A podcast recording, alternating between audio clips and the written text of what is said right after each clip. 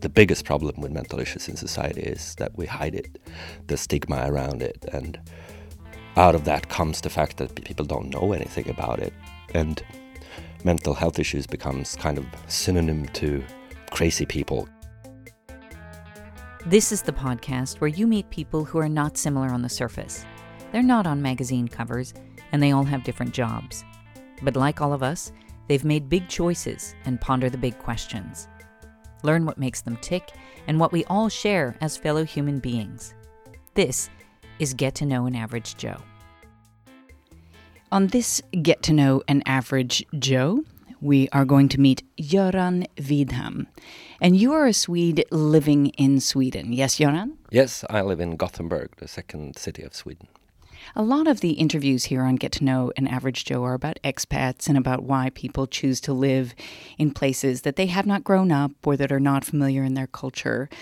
But I experience you, having known you for a short time, as somebody who is, in many ways, not a typical Swede. Can you describe your relationship to being Swedish and living in Sweden? I, I very much feel like a foreigner in Sweden. I don't have the Swedish cultural programming. I feel more comfortable in other countries, which is kind of strange. Have you ever lived in another country? Not not really lived. I mean, I've been staying in another country for a couple of months. I live, I stayed in Australia for like three months once, and a couple of weeks in different countries. I, th- I think I'm not really a foreigner in the sense that I belong to another country. I'm a foreigner in the sense that I I don't really belong, and then I can find I'm sort of belonging in some places. And I can feel that in Sweden too. Sometimes I feel that I belong here, but mostly I'm a traveler passing through, I guess. So, what are the characteristics that describe somebody who would belong in Sweden, and how are they different from your characteristics? I would say that Swedes are, they're kind of, we're a nation of introverts. Even if you're an extrovert in Sweden, you're still not as extroverted as an American extrovert. And it takes a long time to build a relationship with Swedish people. We we don't really do acquaintances, or and we don't do strangers at all. You have to kind of get to be friends to really socialize, and I guess that's the biggest difference because I'm not that way. I, I want to talk to everybody I meet all the time. I love being in New York, where where you're supposed to do that. That's great. So that's one thing, and another thing is that we're Swedes are really a lot of Swedes are really talented. We're good at things as a culture. And you can see that. I mean, we built one of the most amazing countries and cultures in the world. Mm-hmm. But we don't talk about that. I, you're right. There's music, there's tech, there's everything here. So, but what do, what do you appreciate about being Swedish? I guess I appreciate living in that country that strive for building the utopia, and not only strive for it, but actually we have a history of, of shaping a really good social order. I talked to a friend about this yesterday. The the trust in Sweden that we can I can buy a ticket on the local commute here in Stockholm through my phone and pay it in two months' time through an invoice, and it's only thirty crowns. And somebody is putting a trust in that I'll I'm actually going to pay that invoice, and not only me, but thousands of Swedes are doing this thing with their phone and somebody is trusting us to pay our bills. I don't think you do that in other countries, and that's kind of amazing. And trust isn't only in business. I mean that that's everywhere. It's like a solid bedrock of I believe that you're going to do what you say that you're going to do, mm. and it helps immensely when building a society. Mm. I think that would be the best part of Sweden, but it's not only Sweden. I, would say that's a Scandinavian thing. Mm -hmm. To be fair. Tell me about the purple bracelet you wear on your right wrist. Uh, I have a bracelet with the word, it's like a metal thing with the word stamped into it, bipolar. And it's from an organization that wants us generally in society to speak about mental issues. And especially they want people that have a mental issue to be brave enough to speak about it because the biggest problem with mental issues in society is that we hide it, the stigma around it, and out of that comes the fact that people don't know anything about it, and mental health issues becomes kind of synonym to uh, crazy people killing other people or, or, or weakness. Not yeah, weakness or really craziness, like dangerous craziness, which is so unfair because it's actually the opposite. People with mental health issues are more threatened in society than anybody else, and they're less of a threat than anybody else, according to statistics. When did you learn that you were bipolar? When I was. Depends on the definition of the word learn. I got the diagnosis when I was really old. I was 37, I think. But I've kind of known. We have like a family curse that I kind of knew that I had. A lot of my older relatives were, were bipolar, but I didn't have didn't have the word for it. We didn't talk about it. That's the stigma again. But I knew that I was kind of weird. What What is your relationship to being bipolar today? Having worn the bracelet and being willing to talk about it, and in fact dealing with it in the family that you have now built as well. Yes. I it's. I have a very complicated relationship to it. On the one hand, it's a daily struggle where it's good to know about it and it's really good to be able to talk about it with people. And I talk with everybody customers, uh, my colleagues, my boss, people I meet in the street, um, the guy on the train, whatever, because that helps me keep control. And that's a daily struggle. I, I need to kind of know where I'm at. Am I going up? Am I going down? Can you describe a day to interject? There was a day last summer that you posted uh, in social media that okay today you started um, man you started with a run and you cut the grass and you were just like zipping around and doing everything and then you crashed and you described this and it was it was a really moving post and you got a lot of comments on it can you describe that day from beginning to end and how you were feeling and what happened that's weird. I don't even remember this. but I know I know what kind of day you're talking about because I have them regularly. It's this is kind of I was gonna go to the strength of this because the strength of this now, knowing myself and knowing where I'm at, is immense. It's like a superpower. And when I have that, when I'm on the roll and I have that feeling, now I'm in control and it's not going manic where I kind of feel that too much when I think I can conquer the world. It's in control. That's that's like a really good high, but it's not. It doesn't have the bad aspects of a high because I'm still in control, so I can use it. I can use it to get things done, like when I'm trying to get on top of stuff at my summer cottage or work things. It and it's like everything just lines up. I know exactly what order to do things, what is most important, what will take, how much time things will take. So I just go wham, bam, bam through the list of, of course, I guess. And that's a really good feeling. But how do you do that without completely draining yourself? Because this particular day that you described on social media, you were extremely productive and then drained yeah. and just crashed. So, how do you avoid doing that? Or can you? I can most of the time. Uh, and that comes out of self knowledge and self awareness, and if I keep tabs. But then sometimes I lose that because it's so much fun, and then I mm-hmm. crash. But most of the time I can control it. And the way I control it is that when I feel that everything moves too fast, I, I, I, I put the brakes on. I, I go to the gym, I, I make myself tired through exercise, and then I sit down and rest. Like yesterday, I had I had a full day of meetings and in between meetings, I was keeping tabs on my mail, and I'm involved in lots of projects. So it was lots of small itty bits in different for different clients and in different areas, which is that is stressful, right, for everybody. Mm-hmm.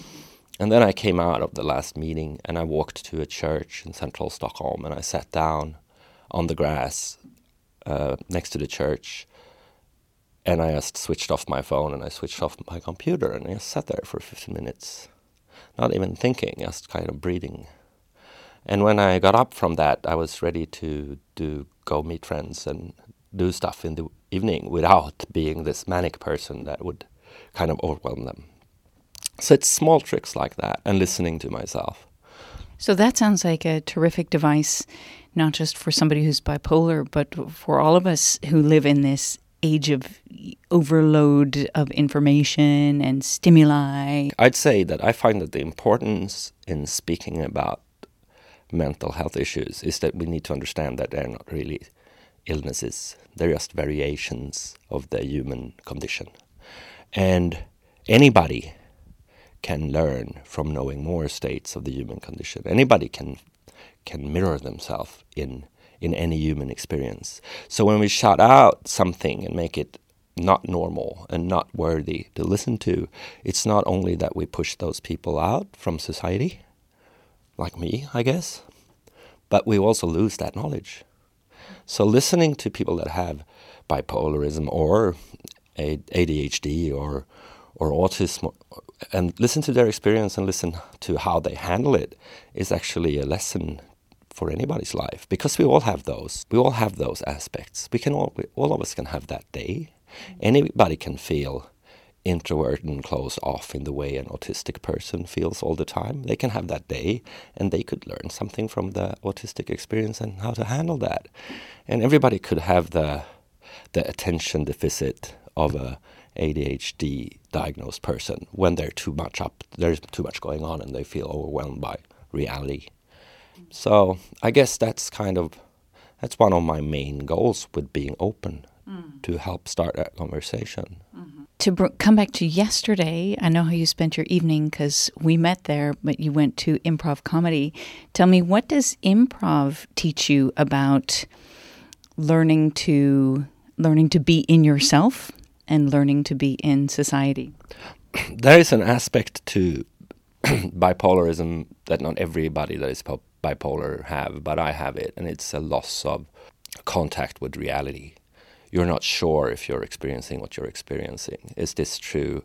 Did that person say that? Have I this memory I have from yesterday? Does is that really right, or have I made it up in my own head? And it's sometimes it's very positive. It's like you remember stuff that makes you into a very good guy, and sometimes it's very threatening. You remember stuff that threatens you, that people are mean to you, and you kind of fall into thinking that's a true reality, which is very hard. To cope with because you start wondering, can I trust my own thoughts? Memory. Yeah. And for me, improv, improv when it's good comes from a true place. All acting comes from a true place when it's good. And to find that true place that is not thoughts, but it's your body and your mind, your emotions working together. And this is true. I really feel that this is a true moment in my life. To find that through improv makes me better at finding it in real life because I recognize it not through thinking but on a visceral level. Uh, so for me, that has been very helpful. And I use it a lot. Like, I improvise my way through reality in many ways. and it's not, it's, and some might say that it's a lie, but it's not a lie because it comes from a true place. Right. And then we were talking earlier about whether you're doing improv in Swedish or English, and sometimes you just don't know which language you're operating in, which comes right back to you being, I think, a traveler in your experience of being a Swede. Yeah, I guess. I started reading in English early uh, because I felt that the translations were bad. I remember reading Narnia by C.S. Lewis when I was maybe 11 or something and I hated it. And I talked to somebody that said it was supposed to be a really good book. So, and he said, "Why don't you look at it in English?" And I looked at it in English, and it was really great. And from there on, I decided to never read a book translated to Swedish if I knew the original language. Mm-hmm. Sadly, my French and German isn't really up to par. I, I read a little bit in those languages, but anyway, and I think that experience kind of started out this feeling that I'm not necessarily only a Swede. Experiencing, because I read a lot and literature is immensely important to me, and I also go through theater and I, I go to the movies and and I experience a lot of stuff through English, mm. and that I mean that's very formative. And of course, as as a participant in improv, you're also creating theater. Um, how much are you creating literature besides appreciating and reading literature. Are you a writer? I'm striving to be. I'm not really. So far, I haven't managed to write something I'm really proud of, which is a bummer. But I have high expectations. Uh, I wrote almost a novel two years ago, a science fiction novel about a man who was a prisoner in his own mind. As a reader, you don't know if he's a computer program or if he's a human being, which was kind of the point. Mm. It's in many ways an autobiography. And I, I think I'm going to finish that because I really like some of the writing and the main idea is kind of awesome, but I haven't managed to write it good enough yet, so I need to start over and make it better. I know we've been talking already about a day that's full of highs and lows, but if you were to be able to organize a day that you characterize as fantastic, what are the elements that you put into that? I, I've almost had it this summer, and not only once, but many times. I would be with somebody I appreciate, even love, at my cabin in the woods. Rather one person or possibly two or three than a big group of people. And I would start the day getting up really early, going down to the lake and, and starting up my wood burning stove in my sauna. And then I would go out for a run. And this is before everybody else wakes up. So when I get back from the run, I can wake everybody up and tell them that the sauna is hot and ready. And then we'd spend some time in the sauna and swimming in the lake and then getting back and eating a an American breakfast, like lots of eggs and lots of bacon together. And then we'd go out into the woods and look for mushrooms. I just love being in the woods. And the the treasure hunt aspect of finding mushrooms is also it's a good way of being in the woods. It's a good way of being a Swede. Yeah. And also I know exactly where the mushrooms are. So it's not that much of a thrill for me. But to invite a friend into that, uh, the happiness of finding them. And I, I often don't tell them that I know where they are. So I'm kind of, we're walking along and I say, maybe you should look in there about 100 meters into the woods. It looks like it's the right kind of, of forest there. And that, then they get to find the mushrooms. And I really love to, it's a gift that I love to give people. And then we get back and we rinse the mushrooms and we put them on the stove and then we put together a dinner uh, like a barbecue, Swedish style, in the garden, and we drink wine and we talk about life. Mm. I think that would be the perfect day. Before we wrap up, you mentioned spending a day with somebody you love. You have been married for how many years?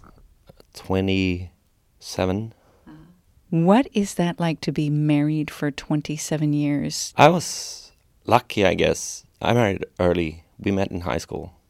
But I married my best friend. Uh, and actually, we we were friends before we started dating. Really close friends. We, we helped each other through hard stuff, and then we kind of realized that maybe we should be dating. So the the main building block in our relationship is that firm friendship, where we have each other's back. And I think that has helped us a lot because we've struggled. We've struggled with my illness. We've struggled. My illness made me go bankrupt. We almost lost the house and we've had we have had our ups and downs, and also the normal things that every couple goes through. Absolutely, I think marriage is so daunting. Of course, it's you are fortunate to find somebody you want to spend I think the boring moments with. I really admire somebody who's been able to stay together for 27 years. But this, the trick for us have been that even if we don't love each other at one moment in a romantic sense, or if we even kind of hate each other, or we've been hurt by each other, or that. There's been a lot of that at times. But we've always been able to to walk ourselves back to that first aspect that this is my best friend. Mm. So this problem that I have with this person A could be solved through talking to this person B about it, who is a close friend of mine, and that person A and B is the same person. That doesn't really factor, which is kind of weird, but it's improv, right? And then we realize that, wow, this is the person I like having a conversation with most in the world. So that other problem becomes a lot less important. We kind of systemize this because I'm I'm not only an improviser, I'm also a, a fan of Excel sheets and and plans and structure. So we have something we call State of the Union, which is that we take a walk once a week for about an hour, 45 minutes an hour. And that time is for us talking about our relationship. And it means that we never have to say we really need to talk. And it's very comfortable because that threatening thing where you need to bring something up, we have taken that out of the equation. I like that. Thank you for these moments and this uh, this conversation that spanned all sorts of uh, it spanned comedy and relationships and mental illness. Yeah, and some Excel matrices too. Göran Widham, thank you for joining Get to Know an Average Joe. Thank you. In our next episode, we go vegan. For me, when it comes to meat, it, it wasn't a cause when I started eating vegan. Uh, it was literally just something I was going to try out because I wasn't feeling very good and somebody suggested it. And I just felt amazing. Get to know Cheryl Ollebrand on the next Get to Know an Average Joe. Thanks for listening. And now, if you'll excuse me,